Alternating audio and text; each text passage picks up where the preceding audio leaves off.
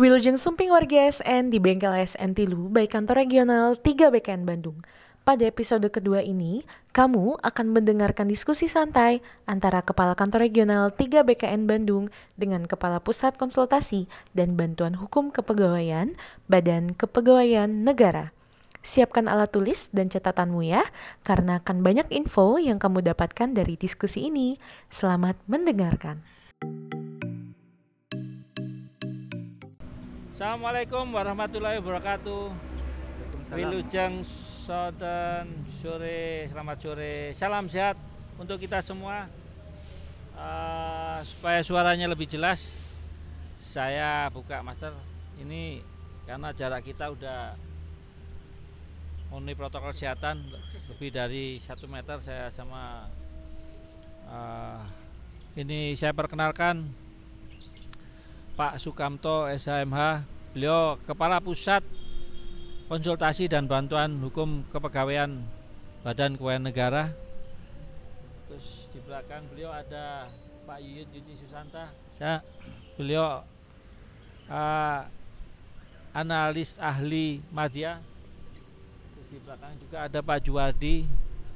Uh, Pak Juwadi Kepala Bidang Pengembangan dan Su Supervisi Kepegawaian Kantor Regional 3 BKN Bandung dan saya sendiri Kepala Kantor Regional 3 BKN Bandung. Uh, sore ini Alhamdulillah ini di sela-sela kunjungan kerja Pak Kapus Bankum.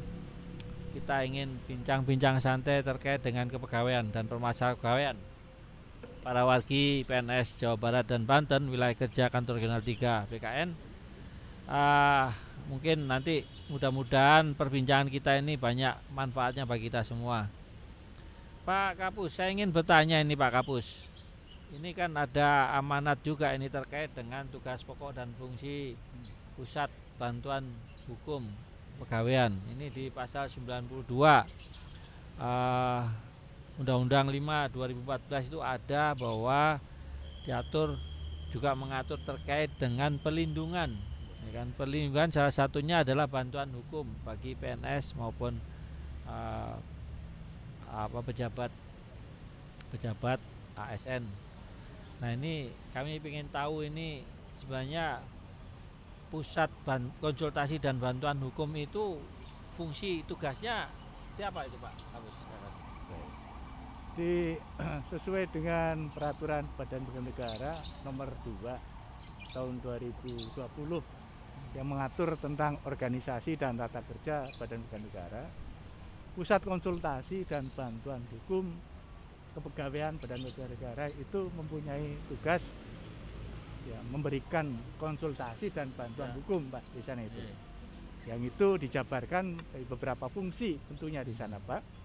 Yaitu yang pertama itu memberikan konsultasi konsultasi hukum di bidang kepegawaian yang kedua itu eh, yang yang kedua itu adalah memberikan pendampingan ya pendampingan dalam rangka ada eh, pejabat tentunya ini kan terkait dengan lingkup BKN pak ya, lingkup ya. BKN itu ada pejabat yang eh, berperkara atau bermasalah eh, yang terkait dengan pelaksanaan tugas ya, ya. itu sampai di pengadilan tentu saja kami memberikan pendampingan pak di situ hmm. Yang ketiga itu eh, sebagai kuasa hukum kepala BKN hmm. apabila kepala BKN itu digugat hmm. baik secara perdata maupun secara administrasi negara atau usaha negara ya, di situ. Ya. Jadi kami itu sebagai kuasa hukumnya Pak di situ. Jadi kalau saya cermati tadi itu hanya berlaku bagi ASN, ya kan? Kalau ASN itu di luar BKN dia uh, berarti hanya ya, pusat ini hanya memberikan konsultasi. Ya. Betul Pak. Nah, nah, kalau jadi bantuan untuk... itu berlaku bagi pejabat di BKN. Di lingkungan BKN, BKN itu sendiri. atau ASN di BKN. Ah, di situ. Ah. Nah ini para wargi perlu kita ketahui hal itu. Jadi ini hanya berlaku untuk pejabat di BKN untuk bantuan hukum dan konsultasinya itu baru boleh untuk seluruh PNS di uh, Indonesia. Tapi ada catatan lagi tadi dari Pak Kapus hanya sebatas kegiatan-kegiatan yang terkait dengan kedinasan, tidak bantuan hukum yang sifatnya pribadi. Ini kan ya, ini Ya, harus betul, harus betul. yang kedinasan ya Pak Kapus ya? Iya, uh, uh, yang yang kedinasan tentu saja itu. Ya, ya. Kalau masalah-masalah pribadi, misalkan dia itu melakukan penipuan, penggelapan itu bukan ranah kami. Ya, ya, ya. Kan itu kan sudah pribadi masing-masing di situ ya. Nanti pengacara yang lain ya. Ya, tentu saja itu. Tapi Uh, boleh nggak ini kayak Pak Yuyut ini jadi pengacara? Oh, tidak boleh. Tidak Seorang boleh ya? PNS itu tidak boleh ya. Nah, itu Seorang ada aturannya ya Ada aturannya itu. dia uh, Tidak Pak boleh. Yuyut tidak boleh, jadi pengacara ini nanti ada konflik interest itu. dan sebagainya ya. Sebenarnya kami itu juga bukan sebagai pengacara di situ. Hmm. Ini kan dalam rangka pelaksanaan tugas. Oh, Diatur di dalam tupoksi Pak di sana, tugas dan fungsi Nah, di sana itu. uh. nah, ini para warga ya. Batasannya itu yaitu tadi pendampingan sebagai kuasa hukum. Hmm, Kalau ada gugatan terhadap kepala BKN, hmm. baik secara perdata maupun secara tatasan negara di sana. Hmm. Sekingnya tentu saja Pak. Ya, Jadi ini jadi ini bukan seperti pengacara. kan. Jadi fungsinya hanya melaksanakan tugas pemberian pendampingan terhadap kasus-kasus pelaksanaan tugas kedinasan. Gitu. Ya Pak Kapus, ini ada lagi nih yang sering terjadi nih di daerah ini kan eh, sering kali pada saat melakukan pelanggaran-pelanggaran. Nah ini kan, ini kan eranya sekarang kita harus ada pen- terkait dengan penegakan hukum ini, penegakan aturan. Seringkali, eh, sering kali ini eh, daerah itu terlambat untuk melakukan penindakan terhadap pelanggaran pegawai. Jadi yang paling sering kita kita temui itu pada saat ada pelanggaran tidak masuk kerja.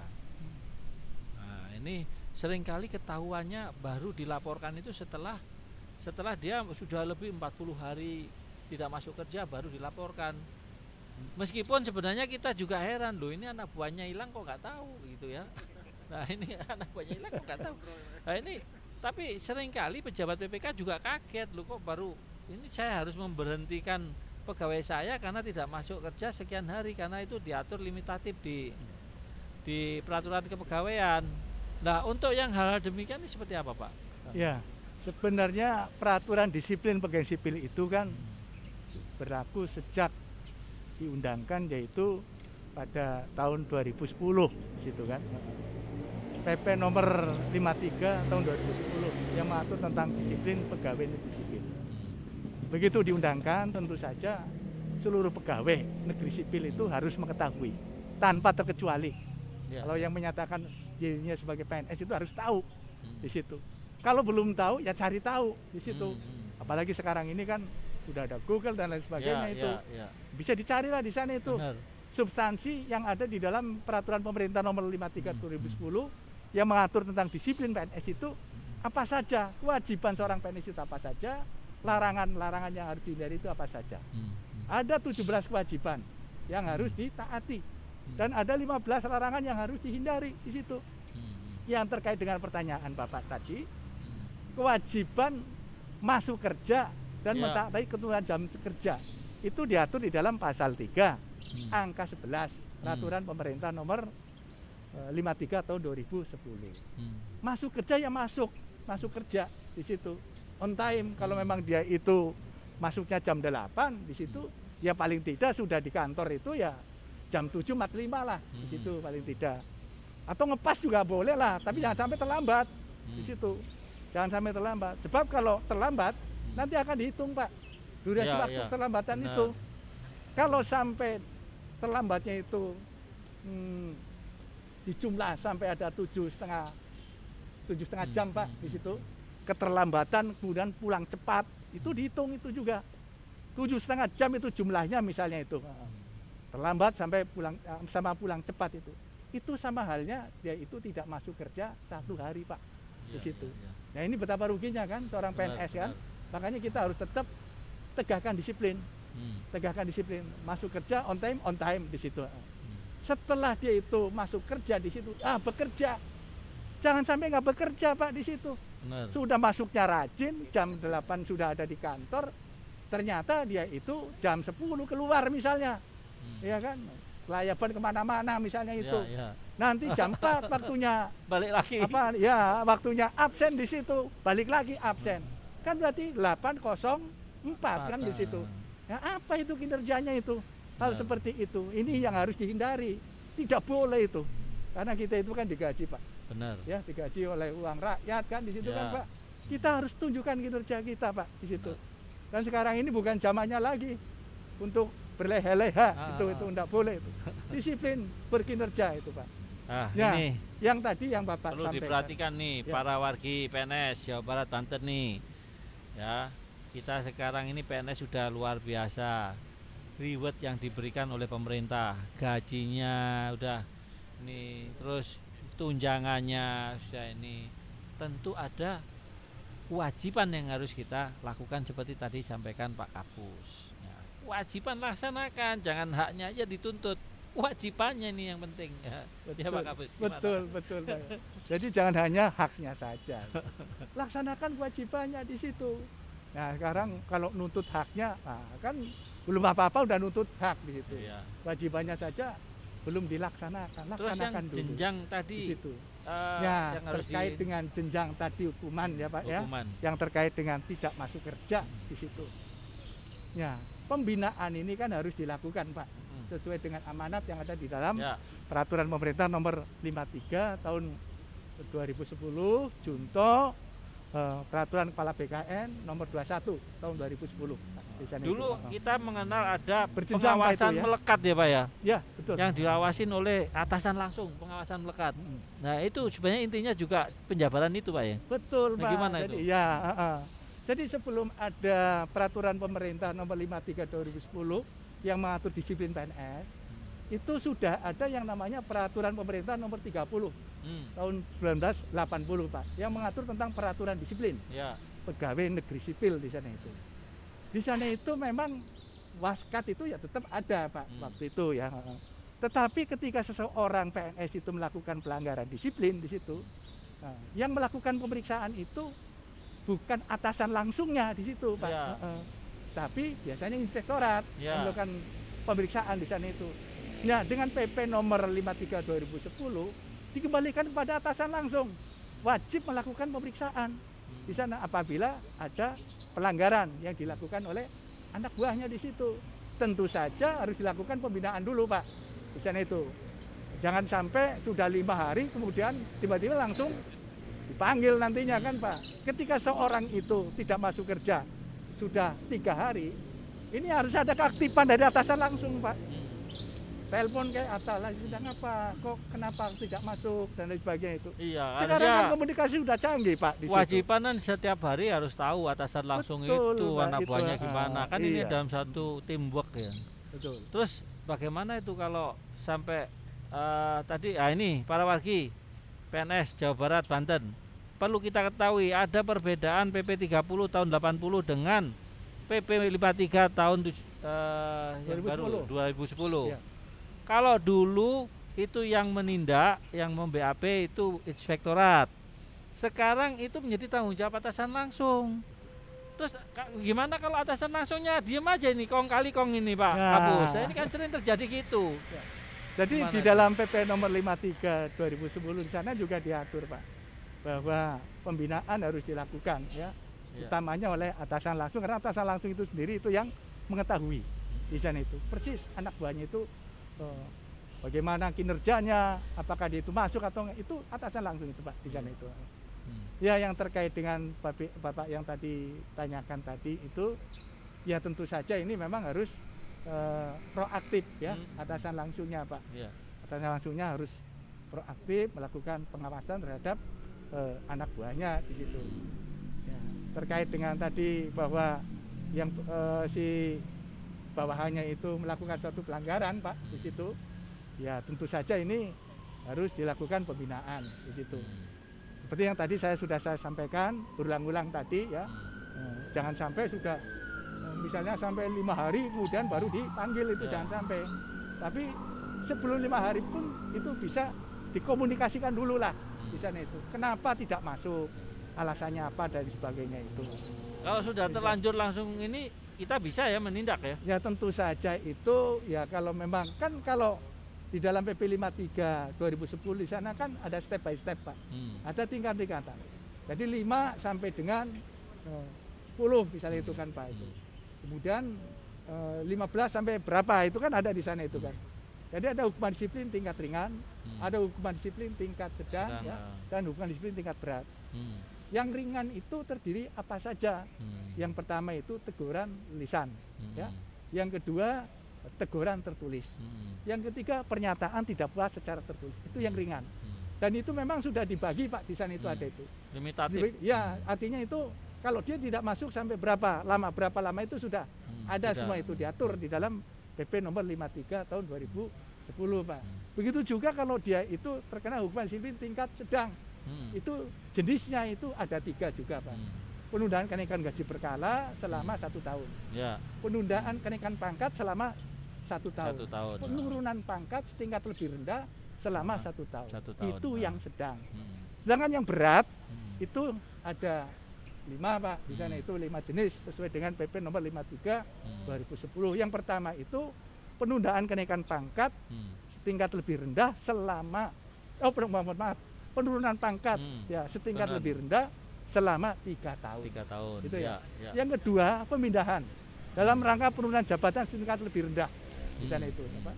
yang ketiga itu pembebasan dari jabatan Hmm. yang keempat pemberhentian dengan hormat tidak atas permintaan sendiri Hmm. dan yang kelima itu pemberhentian tidak dengan hormat Hmm. ya sebagai pegawai sendiri. Namun dengan berlakunya Undang-Undang Nomor 5 2014 tentang aparatur sipil negara yang berlaku sejak tanggal 15 Januari Hmm. 2014 di sana itu di dalam pasal 50 di dalam pasal 87 ayat 3 disebutkan Hmm. jadi hukuman terberat bagi pelanggaran disiplin itu adalah diberhentikan dengan hormat Pak di sana. Iya, tidak dengan hormat. Ya, ada. jadi tidak dengan hormat sudah sudah di, di- tidak berlaku lagi di situ. Sehingga Termasuk yang tadinya yang yang, ini ya, Pak Kapus tadinya ya? itu lima menjadi empat pak. Yang termasuk itu. juga eh, klausul terkait dengan pembebasan jabatan. betul Nah, pak. Ya. ada. Ya. Nah ini pembebasan jabatan ya jangan sampailah Hmm. terjadi pembebasan jabatan karena ketika kita itu berkarir pak di situ sebagai PNS tentu saja tambahan yang kita harapkan itu adalah karir ya akhirnya menjulang tinggi Ah. pak jadi naik teruslah paling tidak itu kalau dia itu di daerah misalnya itu ya jenjang pangkat tertinggi untuk kabupaten kota itu apa? Kan sekda eselon 2A pak. Jenjang karir tertinggi. Di sana itu. Kan harapannya kan itu semua. Untuk meraih yaitu sebagai jenjang karir yang lebih tinggi itu kan luar biasa perjuangannya pak. Di sana itu. Lo kok cari, eh, kita berusaha berjuang kayak gitu kok tiba-tiba harus dibebaskan dari Ya. jabatan gara-gara karena melakukan pelanggaran disiplin di situ Terus ini Pak Kapus ini saya tadi lupa ini kan ada tugas dari pusat konsultasi bantuan hukum itu kan Ya. memberikan pendampingan, Hmm. ya kan, ya, dan kuasa.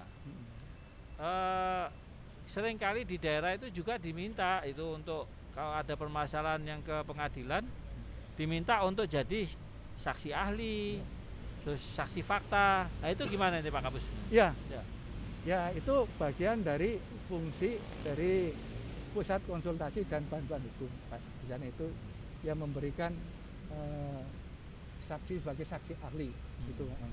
tentu saja berdasarkan keahliannya Pak di situ kan keahlian di bidang kepegawaian kalau itu memang diminta ya Pak ya Ya, ya. itu kalau saksi fakta tentu saja yang secara faktual itu pejabat yang menangani ya menangani dan proses proses yang yang keluarnya itu suatu keputusan itu pak di sana itu jadi itulah yang biasanya itu diminta itu misalnya Terus itu siapa yang bisa menjadi saksi ahli dan saksi fakta itu, Pak Kapus? ya Itu tentu biasanya. saja sebagai saksi ahli maupun saksi fakta itu kan berdasarkan tugas, Tugas, yang nah. diberikan oleh pimpinan kan pak di Hmm, situ hmm, hmm.